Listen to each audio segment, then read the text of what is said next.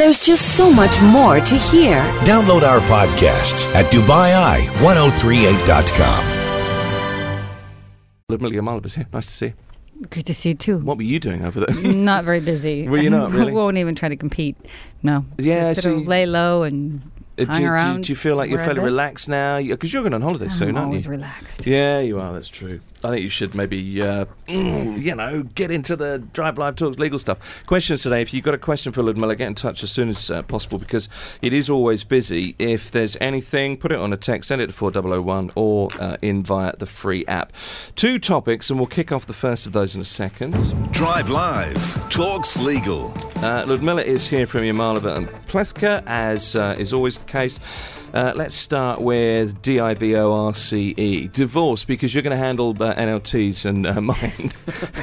I'll work up. divorce when it's time. She's, she's threatened uh, so far, but what's what's new in that world, Ludmilla? Well, there isn't much new, but um, the reason I wanted to discuss this topic is because we've seen, I guess, a more increased number of um, interest in, in, or at least requests uh, for divorces by expat uh, couples in Right. Dubai. And I guess part of it is just because all of us are living in the UAE much longer as, as, as families. Uh, so there is a question about what, what can an expat, uh, expatriate couple do in terms of um, ending their marriage, divorcing uh, in the UAE. So there is a presumption or some kind of a, a belief that uh, the default rule would apply would be Sharia, and then um, there are two aspects of any divorce that, that is of most concern to couples. One obviously relates to children, if they have any children, and what happens to the children, and then two with regards to monetary assets. And the monetary assets uh, uh, break uh, break uh, break up into two categories as well, and that is one in terms of divvying up the assets that the parties um, have held, perhaps in common and joint, and then two some sort of future payments to one or the other spouse. So those are the two, I guess, issues in general. But with regards to uh, the children, and this is where I, why there's a lot of concern, or, and this is based on misunderstanding in terms of Sharia. There's a concern that well, if uh, the the a couple, if a couple is a, is divorcing here, the default law that will apply to, for example, children and custody of children is Sharia, and that means yet again um, a, a wrong belief that somehow the children will go to the state. That is not true, and this is why I just I keep getting reminded that of the misconceptions that exist, and that's why I thought it would be healthy for us to do a refresher on what it means uh, for for couples to a divorce here that are not Muslim coup- couples, and two what Sharia really means uh, for the purposes of divorces and other personal status uh, matters. So, with regards to non-Muslim couples, um, they will always have a choice. Um, uh, they will have a choice to either apply the laws of um, of their own countries or, or the Sharia law.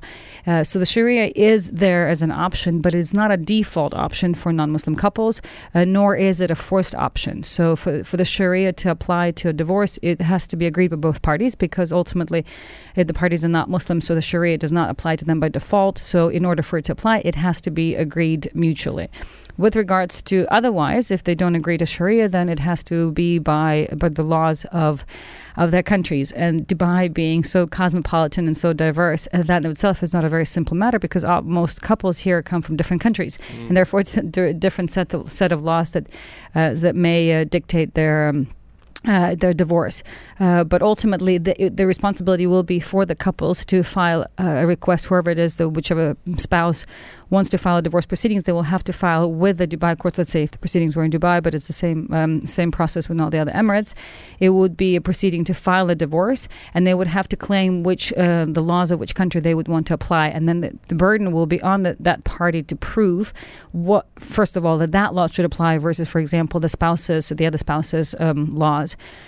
Uh, one and two, also what those laws are, and so this is why, in, in many ways, a lot of couples sometimes choose to actually get divorced elsewhere because they don't have to necessarily prove to the courts here what, for example, the laws of Ireland are in terms of in terms of, in terms of divorce.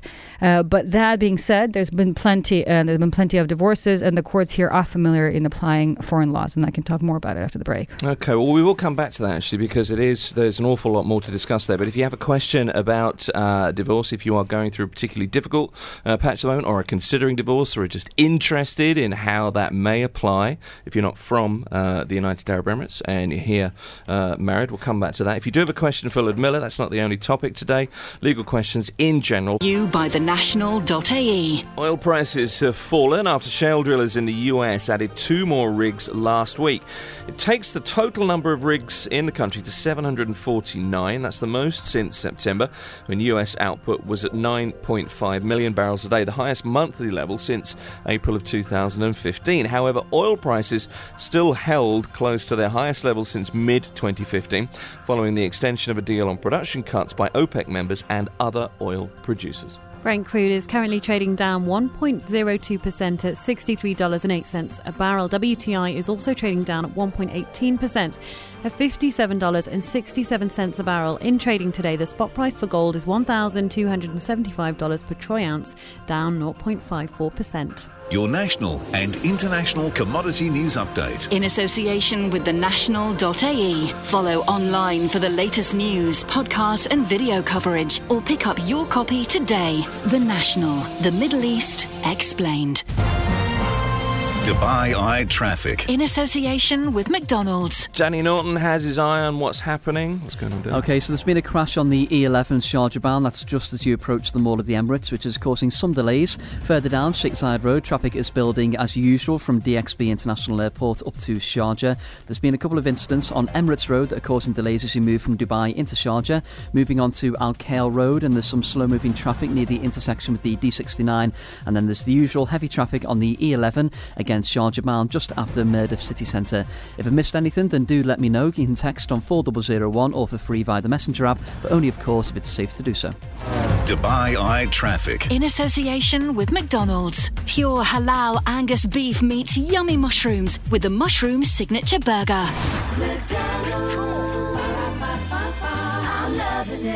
This is Drive Live with Natalie Lindo Taylor and Tim Elliott. Back to legal questions in a moment. 4001 or via the free app to talk to Ludmilla today to ask a question. Come on the line 423 1010 if you'd like to talk to her uh, directly. This is what we're giving away this hour. First of two Dubai International Film Festival uh, competitions today. As my phone goes crazy um, for two tickets to go and see an exclusive screening of James Franco's new movie. It's called The Disaster Artist. Tell us when Dubai International Film Festival kicks off, the day and the date. All right. Simple as that. Text it in 4001, put your name on there, and we'll give you two tickets to go to what will be an exclusive screening on the 9th of December. Okay, but when does Diff actually kick off? That's the first of the competitions today. We've also got John Bishop tickets, and we've got another uh, competition for another movie at Diff that we're going to be giving away today. Two for the price of one, as it were. In fact, uh, two for the price of none. When I think about it, NLT. Just just a text, or if you're doing it by the app, it's free. Yeah, Even right. cheaper. Very anyway, we are here talking Drive Live Talks Legal. Our guest is Ludmilla Yamalova. And Ludmilla, we were talking about divorce and you're kind of running us through the process and the different options. And I guess one thing that's really stuck out to me, lots of us are, are parts of groups on social media and, and you hear a lot of people giving out advice that's hearsay. That, oh, if you if you want to get divorced, you have to do this and then you do this, or you can only get divorced in your country, or you have to have Sharia law. What, are, what is the truth behind lots of these rumours and hearsay? Uh, well, without sounding like I'm promoting the legal services, but you, you do go to the to the experts. You do go to the professionals. Just like, for example, if you are looking, if you're not well and you're looking for uh, advice on what's what's wrong with your health, you should be going to seeing a doctor. And, and Google? uh, well, I mean, I think many of us are doctors these days and lawyers and engineers because of Google. But ultimately, if you have a serious problem and, and you need you need professional advice, and so you go to the professionals. If it's a health issue, go to doctors. If it's a dental issue, go to the dentist. If it's a financial issue, to the financial consultant, and so on and so forth. So if it is a legal issue, uh, unless you unless unless you know that the person that is giving you advice has some um, um, some background in the in the matter and has the I guess the knowledge or understanding or the experience to provide you with that sort of advice, just you know, take everything with a grain of salt because it's just you, you don't you know you shouldn't be relying on advice of someone unless you're absolutely sure that they know. That's one. Two, which makes it even more important in this particular jurisdiction jurisdiction is that this is where you m- most of us here are foreigners, and many of us um, are not here as long as others. But even those of us who have been here for quite a while, uh, the the laws here change, the practice evolves, and, and the legal system in general uh, evolves, and the and the business and the society evolves, and there, therefore a lot of these things actually evolve as the time goes on. I mean, last uh, two weeks ago, I talked about the new Dubai law on the on setting setting up a new center for uh, expats to register their wills with the Dubai courts. I mean, this is a very new law, and no one even saw it coming. It just happened. So these are sort of things that are very important to the to those of us who live here, and so it's important to go to the professionals who can advise you of I I um, uh, one either the relevant law or the, the, updates to the particular laws that, that govern your matter. That's the point, isn't it? Laws do change. There are amendments. You do need to keep up with the official gazette. In your uh, example, uh, Ludmilla, let's go to to the phone lines to talk to Fatima. You uh, have a question, Fatima, for Ludmilla. I think about uh, what separation and uh, if you have a couple of properties. Is that right? Yes. Yes, that's right. Yes. Okay. Hello, everyone. Uh, Hello, good Fatima. to have you on. Let's uh, put your question yes. to Ludmilla, if you would. Okay. Yes. Um, I've been married for 30 years. And my husband and I are talking about being split up because there are um, differences that we can't resolve.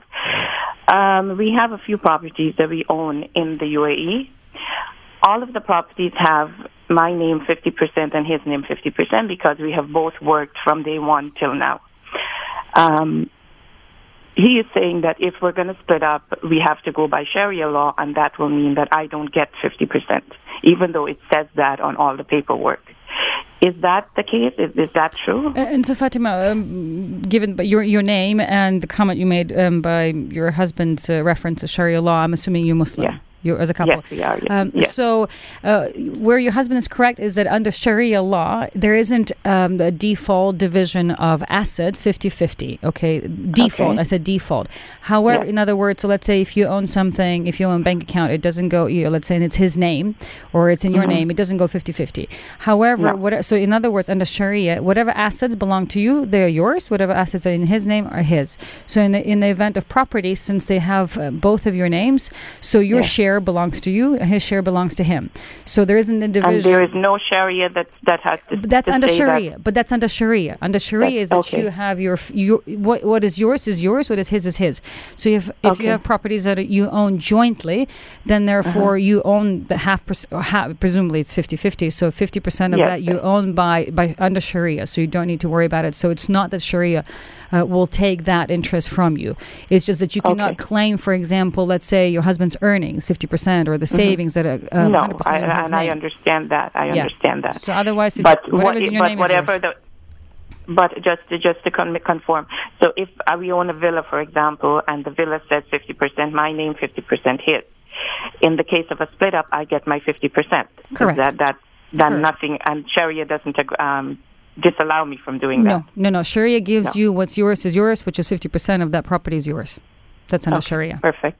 Okay. Thank Fatima, you so much for your Hopefully help. that's good advice. Yes. Um, that, is, that is, yes. Well, very sorry to hear after 30 years, but uh, I have to say we wish you all the best.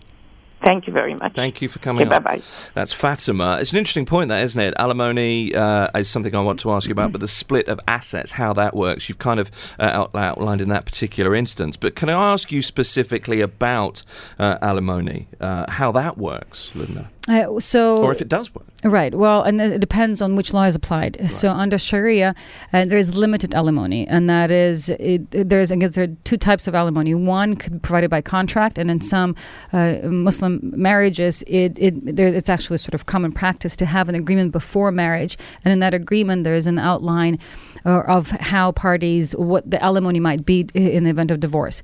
Uh, absent of that agreement, the court uh, normally give about three months, in general, in just rough terms, generally three months of um, alimony for the wife. So the husband has to support the wife for three months, and there's also a possibility of getting another six months of alimony.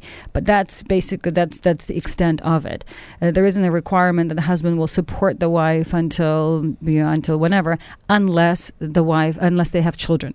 And if they have children, if these are minor children and they remain with the wife or with the mother, then the husband has the, the obligation to support the children financially until either they have reached certain age and they go back to him, and that's usually the age of 13. Uh, so, and legally, then they can be with him. And if he doesn't, if he prefers for the mother to take care, to continue to care, take care of them, then he has the obligation to continue to support them financially, which is a percentage of his salary. You know, obviously, it's sufficient to accommodate um, the well-being of the children until, uh, as long as they're minor children and not able to support themselves. Okay. Um, let me just bring up uh, the question of children, though, the question of custody, how that works under Sharia law, and also guardianship. And I suppose as well the distinction between those two terms. Uh, right, and so there is um, the, the, two terms of the guardian, gu- guardianship and custody. Guardianship is a long-term right, legal right, uh, for one parent or another to have uh, to to to take care of the children, and and that usually implies living with the children, and then just supporting the children, having all their legal obligations to make decisions on behalf of the children or for the children. So that's guardianship. That's long term custody is something temporary. So a, a, temporary, and that could be, for example, let's say the parents leave. I mean, I'm just using as an example. Parent, parents leave for a six month um, vacation um, or, or work, and then so they can give custody, for example, to the extended family. Now, in cases of marriages or divorces uh, under Sharia, the um, uh, children the father has the uh, guardianship, so that's the long-term right um, to um, to look after the children. So the guardianship is with the father, but the uh, custody um, can be with the mother, or will stay with the mother for the children under the age of thirteen, um, and then after that.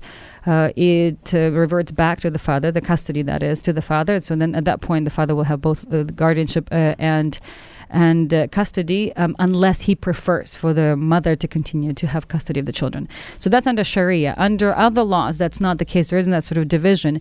And this is where a lot of um, expat uh, couples worry about. I mean, first of all, they, they think that they, they have a wrong uh, wrong interpretation and understanding of Sharia, thinking that in the event they divorce somehow the children under Sharia, they say this, and we hear this all the time, go to the state. Mm. Does not happen. Um, right. yeah, it's just it doesn't happen that way. But uh, but and but if if the laws of other countries apply in, in most other countries um, that are not um, in, they're not Muslim countries, um, it's basically the it's however people either parents agree or whoever has the capacity, the, so the legal capacity and the mental capacity to take care of the children. So don't go with hearsay. Talk to a legal expert, preferably. Once again, that's uh, the advice.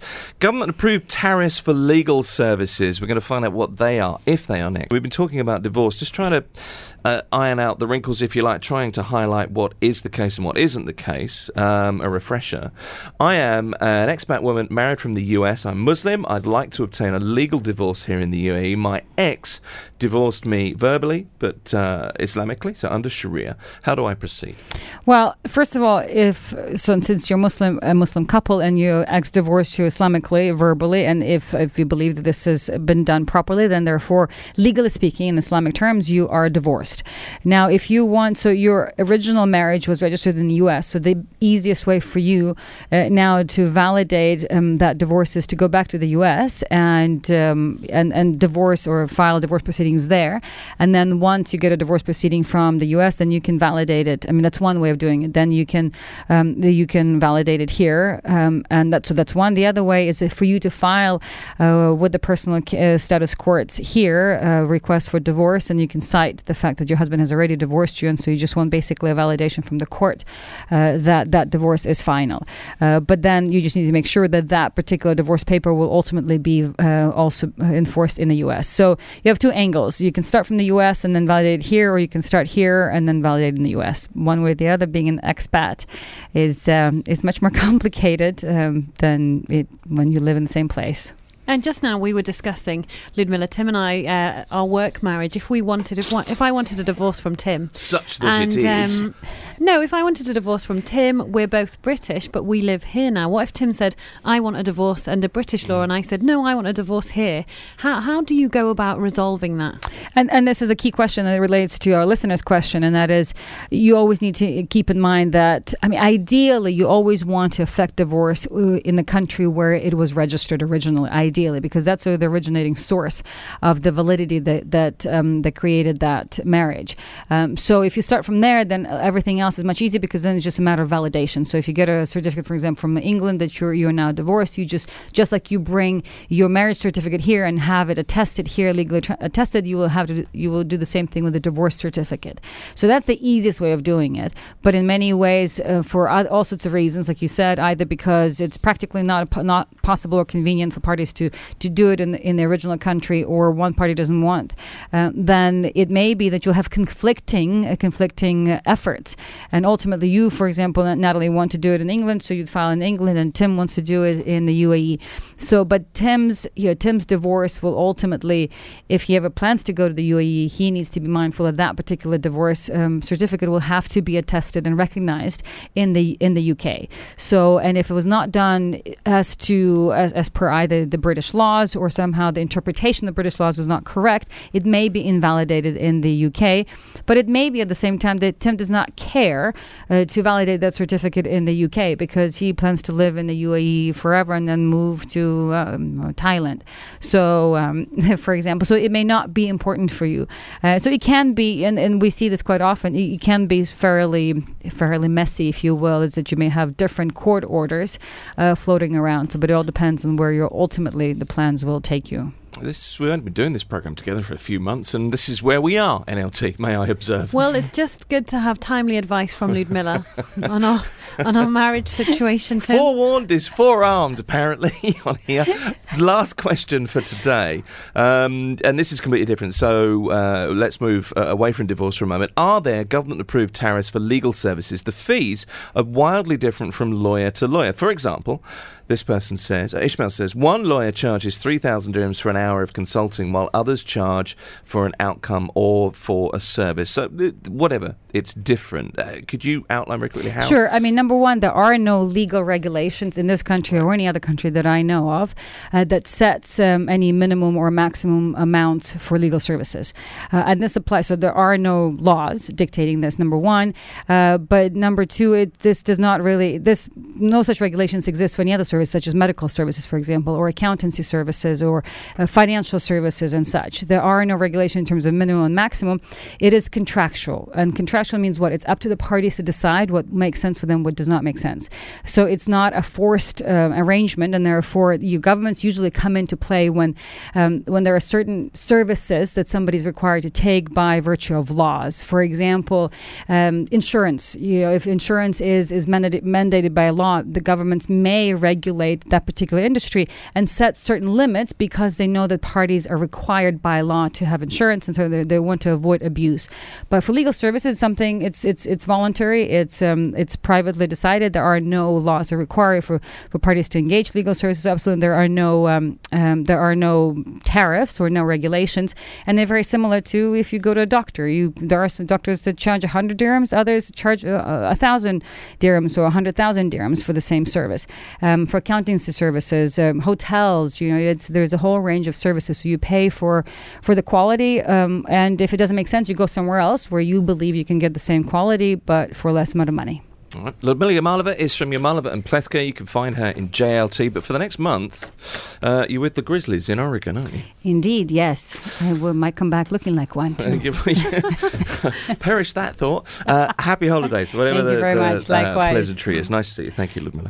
There's just so much more to hear. Download our podcasts at DubaiEye1038.com.